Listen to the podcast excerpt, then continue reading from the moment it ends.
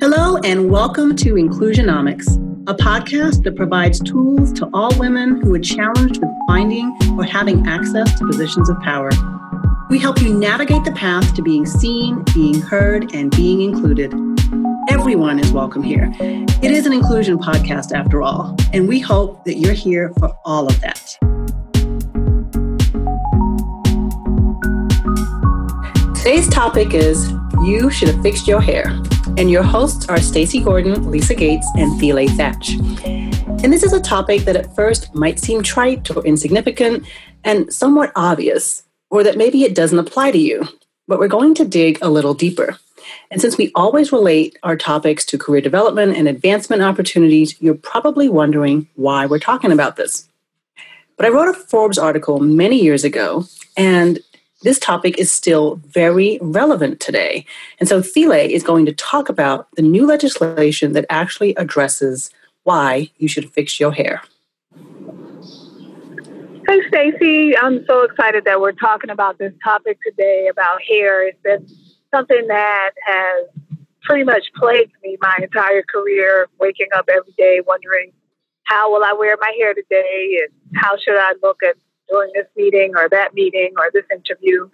And just recently, this Monday, Senate Bill 188, thanks to Senator Holly Mitchell, passed uh, unanimously 37 to 0. And believe it or not, the Senate bill was to make sure that states did not discriminate against people who went uh, based on their hair texture and protective hairstyle. So SB 188 updates the state's anti-discrimination law so that the definition of race also includes traits historically associated with race, which are the way we style our hair. So think of cornrows, uh, dreadlocks, afros, all of the different styles uh, that women, not just black women, but people of color may wear in their hair, and sometimes white women too, wear braids and beads. Um, and this act is called the Crown Act, C R O W N, which is, which stands for a Creative, Respectful, and Open Workplace for Natural Hair. So hopefully, we're going to talk today a lot about natural hair, what that means, what protective hairstyle means, hairstyle mean, and also how it's affected me personally and, and other people when we can't show up like ourselves it's because we don't feel included because we're feeling like we're being discriminated against or being discriminated against because of the way we wear our hair. Right. And being told that we should have or should have changed our hair. So, um, one thing I want to mention before we go on too far is one thing, one reason this bill was passed is uh, one of the many reasons. Um, if you do a Google search on unprofessional hairstyles, what do you think appears on that Google search? Braids, probably some black women, with, right, and black women with natural hair. So right. that's you know this bill, along with other bills, one that was passed in New York too, very similar, all passed just this year. Just recently, we're having to protect black women and well, it's about time because yes, if you look at about time. lawsuits from back years ago, I think it was FedEx was sued back in 2001. We're in 2019, so this you know this has been going on for years. This is not anything new. And i think also before we get too far down this path yeah you know what? The, the majority of people who are targeted um, for discrimination uh, against hairstyles are black women and black men. However, there are, um, you know, we were talking about this, and, and, and Lisa, Lisa is a white woman, right? I'm a black woman. Thiele is a black woman. Lisa's a white woman, and her first thought was was what, Lisa? Well, this has nothing to do with me. You know, I, I've I, I've I've never had this issue, but but uh, but I had to really dig and find well, yeah, I have the same preoccupation, but it's it, nowhere near uh, kind of the the drama or or or um, reach that that you know black women have. I, I, I just didn't see how it related to me. Right. But this is the thing. So, working as a recruiter for many years, I had a woman say to me one time, she said, uh, we were, you know, was a, a, role, I think it was for administrative assistants, right? And she said, Oh, make sure when you send the girls, right? She said, make sure that they all wear their hair in a bun. and I said, Well, why? Right? Because I was just, I'm like, well, I've never had anyone tell me how to tell people how to wear their hair before, right? And she said, Oh, well, because the CEO will be interviewing them and he gets distracted by women who are sitting there twirling their hair around their finger. okay, good to know. right? I'm like, oh, okay. So I need to tell them all to wear their hair up because he's what? I like, I, and that also implies that your hair is long enough. Your hair is long enough to be in a bun. So Lisa I would also say, you know, even though you may not, you're trying to be natural, trying to be yourself as a white woman. A lot of times, white women are discriminated against because they have short hair. Right. Oh, yeah. And they want someone who has long hair. So well, what if your hair couldn't fit in a bun? What happens it's the curly hair, hair right and it's the curly hair versus the straight hair. So back when i wrote that article about you know natural hair affecting your chances of getting a job right i think that was like 2013 and i was telling somebody about this article and um oh, i should say blog post right and it was a group of white women and they all said oh yeah i totally get it and my first thought was to snap back and roll my eyes and go what do you mean you get it but then they just kept going and they started talking about all the times that they have been discriminated against because they had curly hair instead of straight hair uh, well in my case uh, for most of my life i've had short hair right and and the number because i'm a I, okay, so you can't see me, but I am, you know, tall. I am large. I have always been sort of, you know, a big human being, right? And so when I have my hair short, there's the assumption that I'm gay or that I, whatever. There, there's there's that piece of it that goes into, oh, she's got her hair spiked up and short, and so she must be this and she must be that or she must feel this or believe this or be this kind of person. Right. When none of that is really true. And it's not to assail or blame blame blame you know uh, uh, gay cult. It's just so weird. It's just weird. To- well, right. It's it's people make assumptions about how who you are right? And what you might believe based upon how you wear your hair, how you're dressed, whether or not you wear tattoos, whether or not you're short or tall. Right? This is the whole thing about bias, right? So today we're talking about one single aspect of bias, and that's just your hair. right? You don't think in the morning when you get dressed, like, how might I have to wear my hair in order to to get the job? But that's the piece I think that, you know what, we do we do have those conversations. I look in the mirror and say, you know, I can't count the number of times I've looked in the mirror and said, this hairstyle is not going to get me that job. I need to put my hair up in a bun because I'm going into a banking environment and I need to look stern and severe and put on a black suit, right? Or I'm going into a Facebook kind of environment where maybe I can wear my hair down and I can put on a t shirt and jeans right? Like you have to know the culture that you are, are going into, and your hair very much plays um, a role in the picture that you're mm-hmm. trying to paint. how often, how often in your career have you said, um, I'm going to point myself toward this job. I'm, I'm, I'm going to apply for this role because it looks like I can be myself. Mm. That is a really good question. How many times have you actually looked at a job and said, I feel like I would fit in here and I could be myself? I feel oh like God. that's why I I feel like that's why I've leaned towards the entertainment industry, thinking that I could go work for you know entertainment and be myself because you're you know they're more artsy, um, more creative and understanding. But I, you know, I started to learn as I moved up in the entertainment industry that the biases can be even stronger because of you know the the image that a lot of you know that we have are reflected through the entertainment industry. So at the lower level, you can't you can show up and be artsy and creative. Sorry. I'm sorry to interrupt. the the it, it, it the parallel to that might also be, you know, the wrestler Andrew Johnson, who you know. So here's a very public, well, maybe public figure who uh, very publicly ceremoniously had his dreads chopped off in the middle of a match so he could compete. Well, right. He wasn't a public figure, but that act made him a public figure, right? Yeah. And he, that happened because, you know, um, there is, you know, everyone said, oh, well, there's a dress code and he should have known. And so he should have been wearing the right headgear. And so just to put the right spin on this, you know, so people understand, they had changed the rules. And so he had headgear, but he didn't have the right headgear because they had just changed the, um, whatever the, the guidelines were, and he had the old headgear, which still wasn't sufficient. So that is why he either had to cut his dreads or forfeit the match. And I would think in that instance, they should have made a you know a, a um, an exception.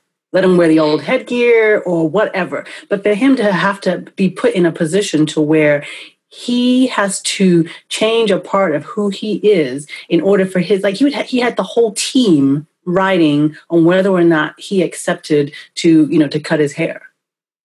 And it's like he shouldn't have been put in that position. He's a child.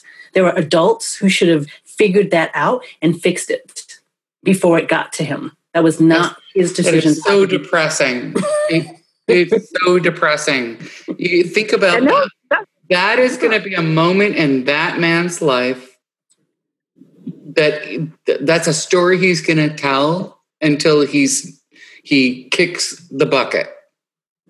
Yeah, well, you know, I think about all the times as Black women, and as speaking for myself, that I've been humiliated because someone draws attention to my hair, or they want to touch my hair, or they have questions about my hair, and it's just, you know, anytime the focus is on you and feeling like you're in some way different, and that people are pulling you out and saying, "Oh, well, let's stop everything and look at your hair."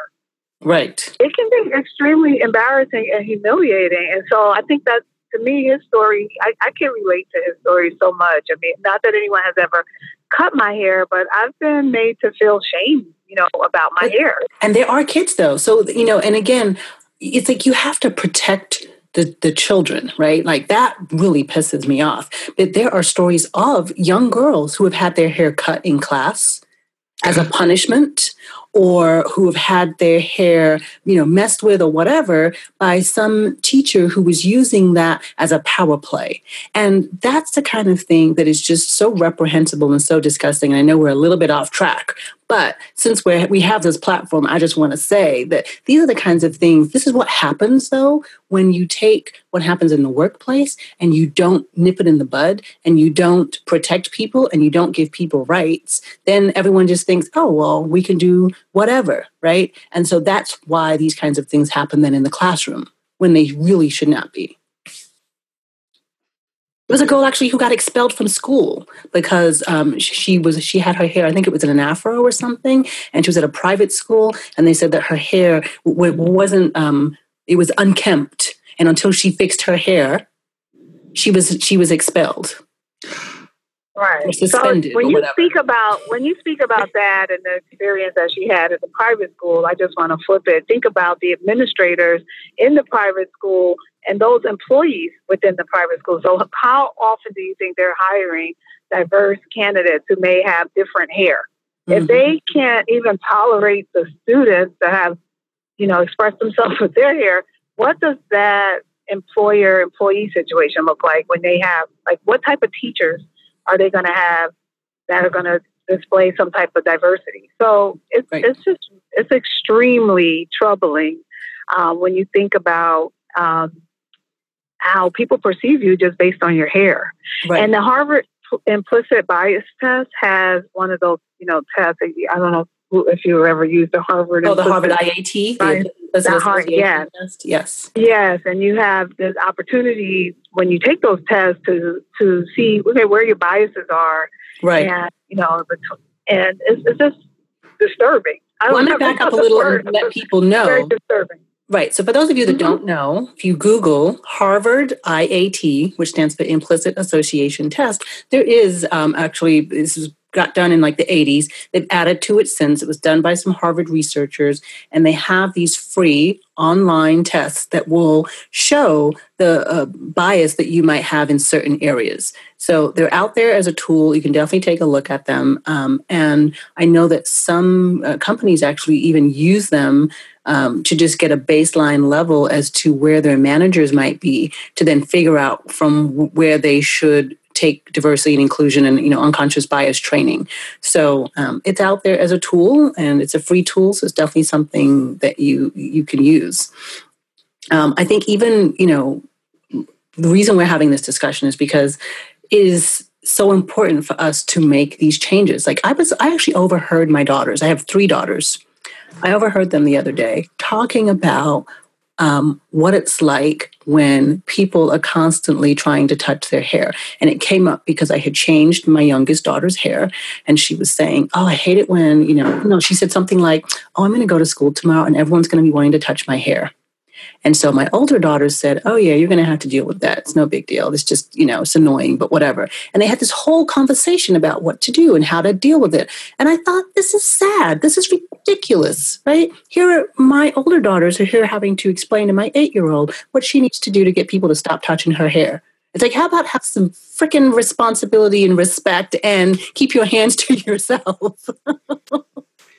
You, uh, gosh, wow. this is. I tell you, it's such. Go, go ahead, Lisa. Eh, uh, it's a loaded. This is such a loaded issue, right? But it the really thing is. that occurs to me as you you're you're talking is how much money does this take to maintain your hair? I know for me, it takes a lot of money, right? But you know, I don't have the challenge of oh, curly hair. I don't have, you know, I don't, I don't have those typical challenges.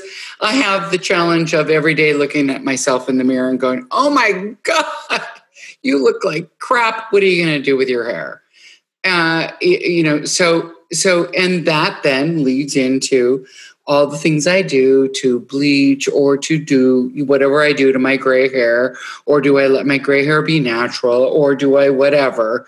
Um, you know, so there is this cost associated. I think I want to take a take a pause there, though, Lisa. What you mentioned about your gray hair. Yeah, why why do you have to change your gray hair? It's because pretty, it's, have an aging woman. There you go. yeah, I mean, it, you know, so I go through right. these phases where I I say, you know, this is who I am. I'm 60 years old. I have gray hair. Why not just go with the gray hair? Why not? Why do I have to fake it and pretend I'm red or brown or green? Let, let, let, let's just let it be what it is. Why do I feel so compelled to do that? Uh, we want to stay relevant. We want to be heard. We want to be seen. We want to be appreciated. We want to we we we we, we want to stay in the forefront. And youth is you want to fit in.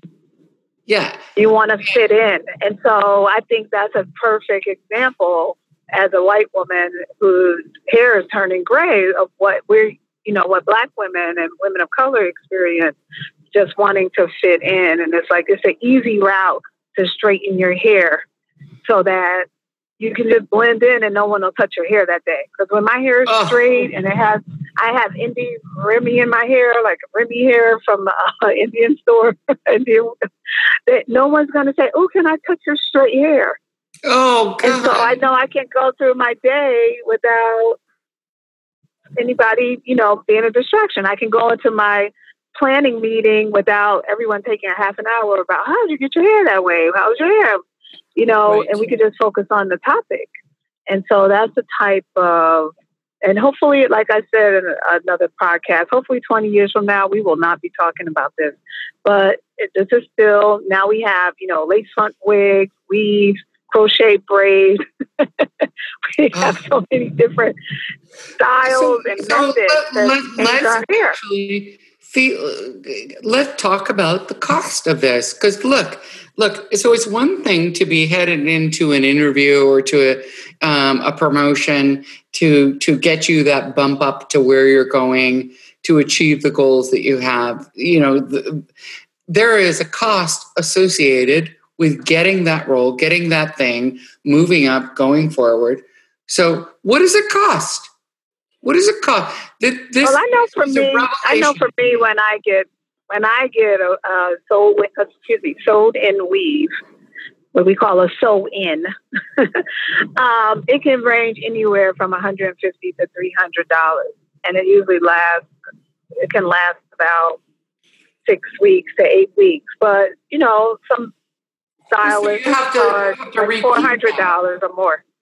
Oh yeah, yeah. Some, but but I would say this it's not just about this cost, right? Like, there's, like, I was talking to a friend of mine, she's Latina, and she was saying she spends $300 when she goes and gets her hair done. My mouth dropped open. I was like, on what?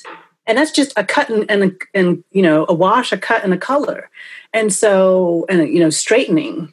And so I was like, wow. So it's not just us that spend a lot of money on hair. Women in general spend a lot of freaking money on their hair. Mm-hmm. The cost comes into play when you are ready to go for a job, you want that job. And so you say, I am going to get gussied up. I'm going to make sure my hair looks good, right, for this job. And you get there and it doesn't look good enough for the interviewer and you don't get that job, you have now spent $200 on that hair. And that's a sunken cost. You're not getting that money back, right? So I think that's where the cost is relevant is that if we don't, like how my hair is right now, my hair is currently in, um, I guess the kinky twists is what they're called. So my hair is twisted. It's long. It's down the back of my of my um, well, it's down my back. If and that's not my natural hair. If I were to go on a job interview, you know how I would wear my hair? I would take the whole thing, put it up into a ponytail, and do a big bun because that would be the most professional that I could make acceptable. But if I knew I was going on a job interview, I wouldn't have gotten my hair done like this in the first place. I just wouldn't. This would not be my job interview look. Hey, let's talk about why you do what you do with your hair. There is something very specific, like, you know, the whole protective thing that people really I didn't understand until I talked with you all. Right? Like like like yeah. there's actually a human real uh, like this is a concern. This is my hair falling out kind of concern. Right. So I, I could speak to that uh, briefly, especially uh, I used to perm my hair with chemicals to make it straight. And something happened in my family. I have no idea, but it's genetic. And I'm allergic to chemicals, certain chemicals in the perms. And in my 30s, I started balding in the middle of my hair. I thought I had alopecia. And I literally could not cover up this. My hair was balding in the middle. I had a bald spot, balls in the front. And so what happens is a lot of times black women, we wear weaves and hair pieces because our hair has broken off or it's damaged.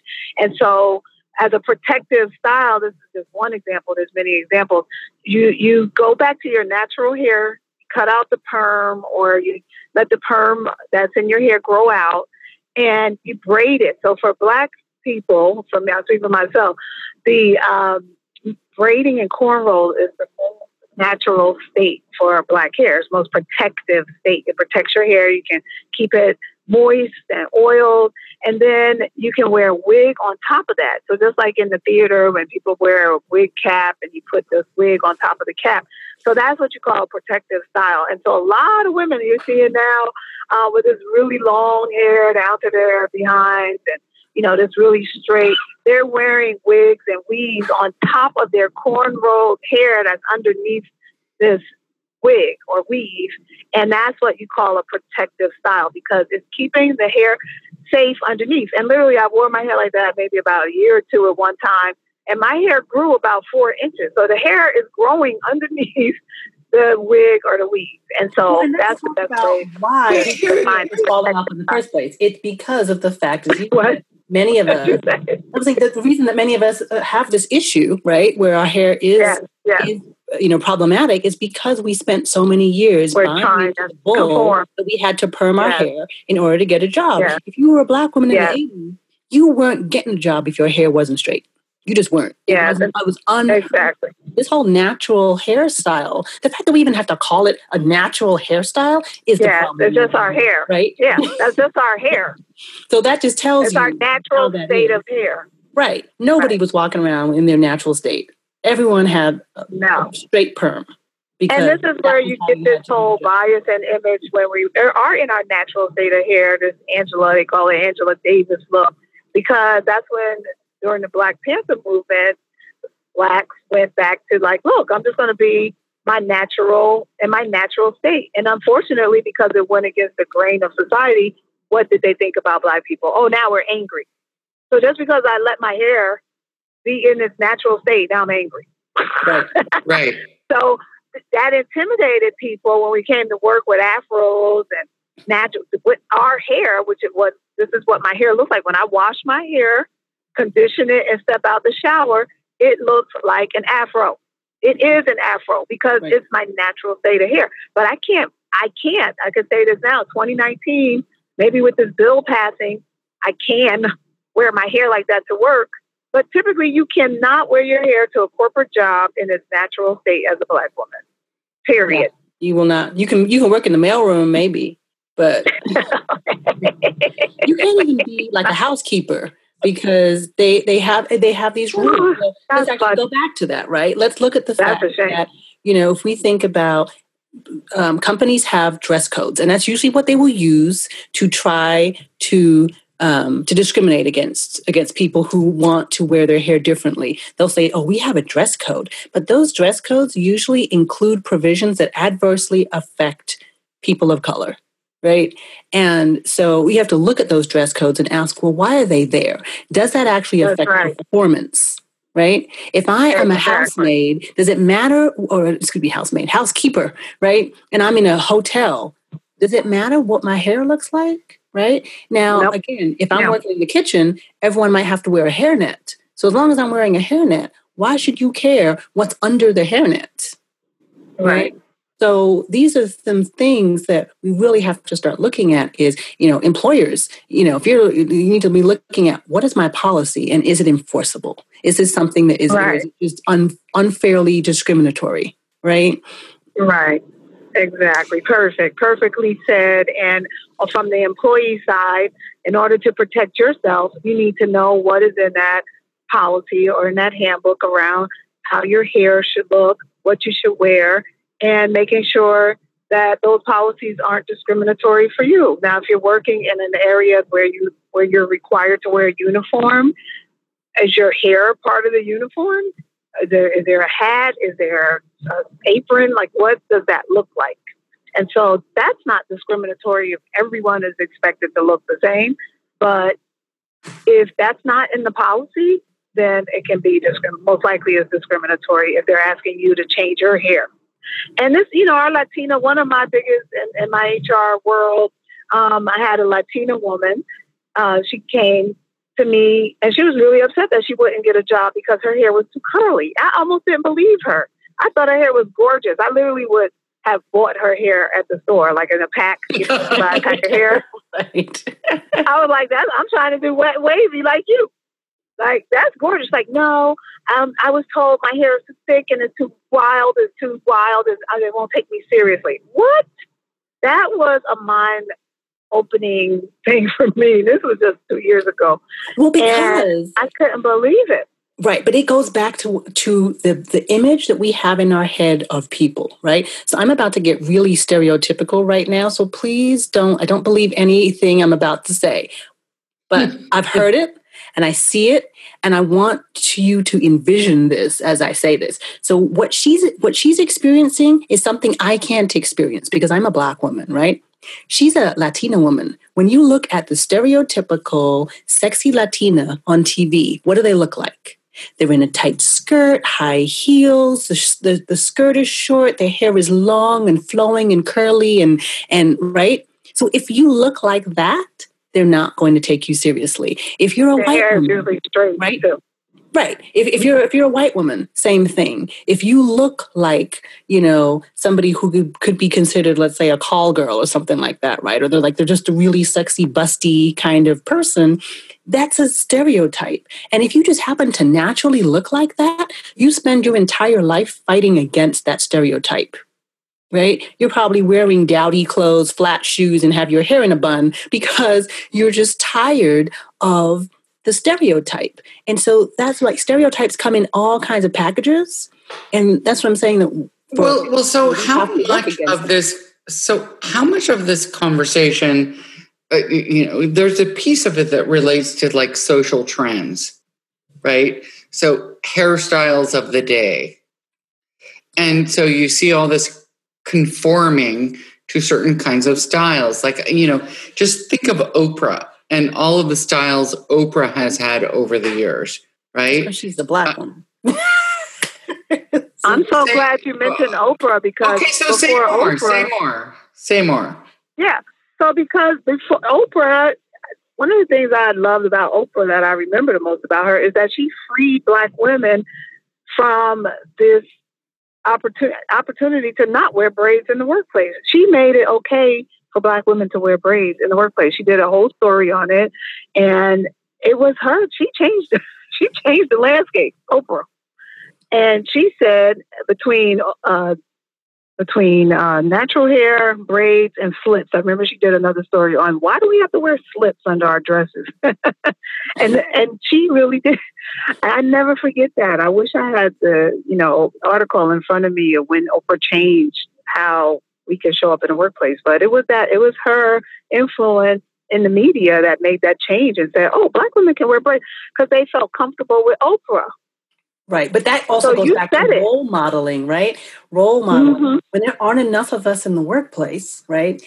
Then we don't have role models to see that. And when you're a role model in the workplace, but you still conform. So if I'm only one of two black women and both of the black women both perm their hair straight, then guess what? If I'm the, the, the new black woman comes in and goes, oh, I guess in order to fit in here as a black woman, guess what? I have to perm my hair straight. Well, this one thing I want to say, which I hope is a takeaway, because I always want to have a good takeaway, but I'm going to try to summarize this really simple. So, when I moved to South Carolina and I had no real desire to work, I was kind of just looking to restart my career and re- and reinvent myself. I cut all of my hair off. My hair was about a half half of an inch long, and when I started interviewing for jobs, I really truly if somebody hired me or didn't hire me. And when I came into that job interview, I was confident with my half an inch of hair. And let me tell you, I didn't think I was going to get the job, but I did. I got it on the first interview. I became the first black HR manager, only one, only black person in on the executive team, and that was the so my confidence got me the job because I was like, I don't care if you like my hair or not. So that was one part I wanted to take away. The second part was all of the half of the plant was black and half was white. Most of the black women there, they would pull me to the side and ask me what I was doing. Why was my hair nappy? And when was I going to straighten my hair? And what was I thinking? and right, they were so upset. Well, because they're so conditioned. They're, they were so conditioned. But yep, let me just say, last part, a few months later, they, yeah, they were upsetting. Yeah, they were upsetting them few months, a few months later, these same women be like, guess what? I'm going natural too. Be like, guess what? I'm going natural too. Look at me. To this day, they're still my friends on Facebook. Look at my hair. I went natural. Okay. Yeah. I don't know how else to describe that phenomenon. Uh, the, it's uh, called I, uh, so, that's so what has to happen. I have this like for for me there, there's a specific specific experience in my life. Um, what happened when I got cancer? My hair fell out. My hair grew back. Um, I, I had like completely straight hair for all my life, which I loved. I could do anything that I wanted with. And I know that that is an ir- irritation for many people with curly hair. Okay, so so so my hair grows back and it is this untamable, this this icky, weird thing that I that I don't know how to deal with. It's now also gray, right? And and and and and and so what do I what do I do with that? How do I be in the world um, with this this this this new me? I'm sorry. That's okay.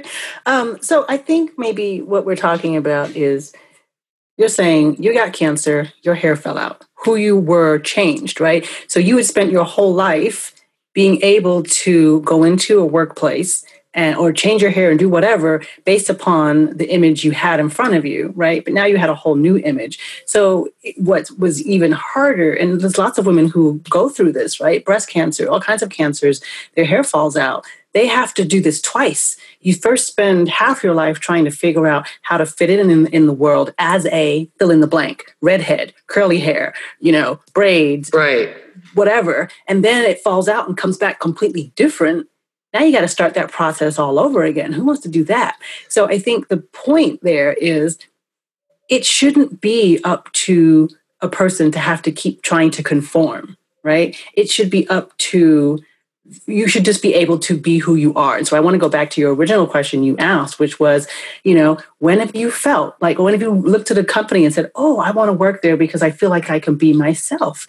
And I don't know that I have had that. I've always looked at the company and said, well, what do I need to do to get the job? What do I need to do to fit in? And that's the thing we teach people to do, right?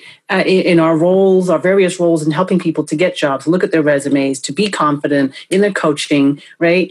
Or even if we're hiring, we coach people to look at the company and figure out what their values are, et cetera, et cetera, and then make sure it aligns with yours. But you're still looking at what do you, the individual, have to do? What part of you do you have to change in order to be accepted in this environment?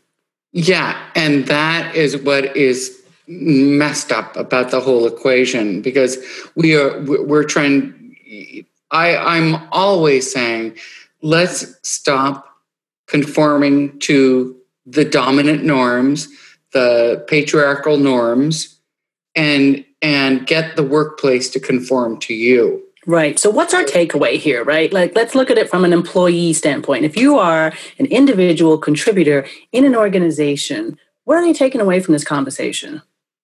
I think, you know, what we're what we're saying is they have to know their rights, right? They need to know what's in their dress code.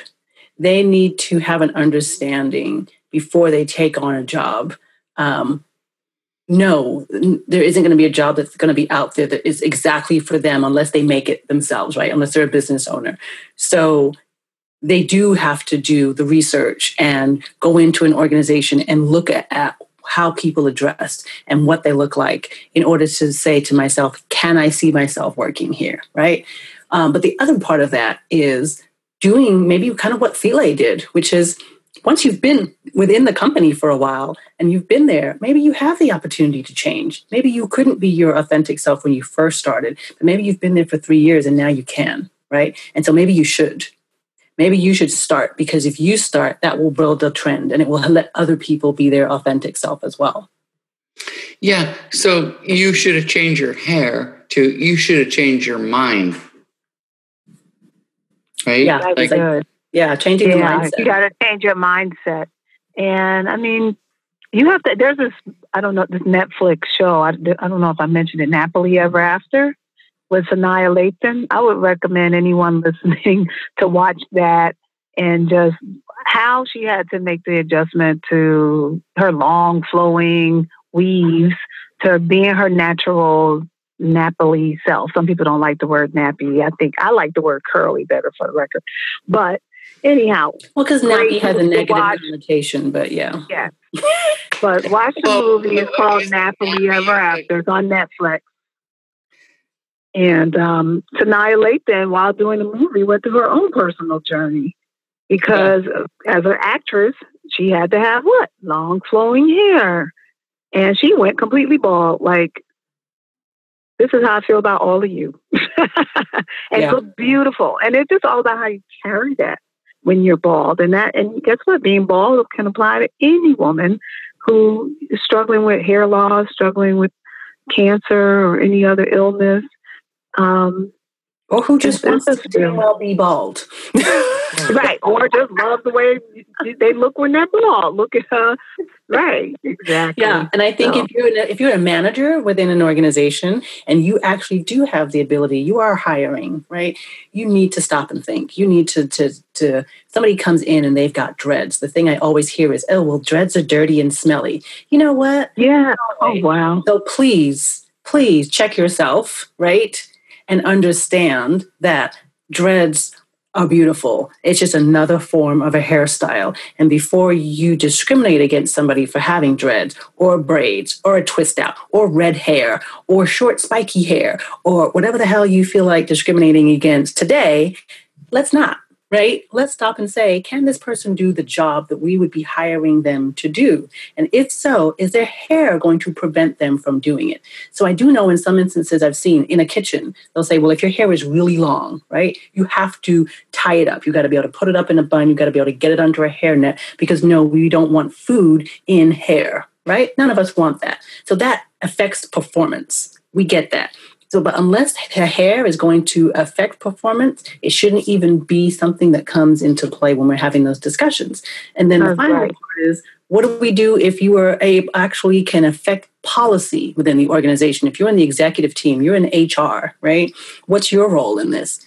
Your role is to look at your policies, go back and reread them because Thile can tell you how many times your HR, your handbooks are outdated right? They need revisions. Your policy right. revising. There's a whole new legislation that has just hit the books. So you need to go back and look at do we have a dress code? Do we need a dress code? Should we have a dress code? Maybe we need to get rid of it, right? Like, why is this here? Right. And who's enforcing it? Is it being arbitrarily enforced by different departments? Mm-hmm. So those That's are right. And damn it, the last, the, the last, you know, it's like, can we please show up and be ourselves? Can we please just get to the business of work yes. and stop all right. this bullshit about, you know, how we need to conform and how we need to, you know, behave in order to be accepted by the quote wider culture? Right. Can we just stop this? That's a you know right. on that note i will just say thile lisa and i we're here. We are sharing our learning and our experiences with you. And we've provided you with some go-to action items. And we hope that if you like today's discussion that you will like us share us and listen in next time Thile, Lisa, and I are here sharing our learning and experiences with you, and we hope that if you like today's discussion, that you'll share our podcast and listen in next time. You have been listening to Inclusionomics with Lisa Gates, Thile Thatch, and Stacey Gordon. Visit inclusionomics.net to subscribe and download.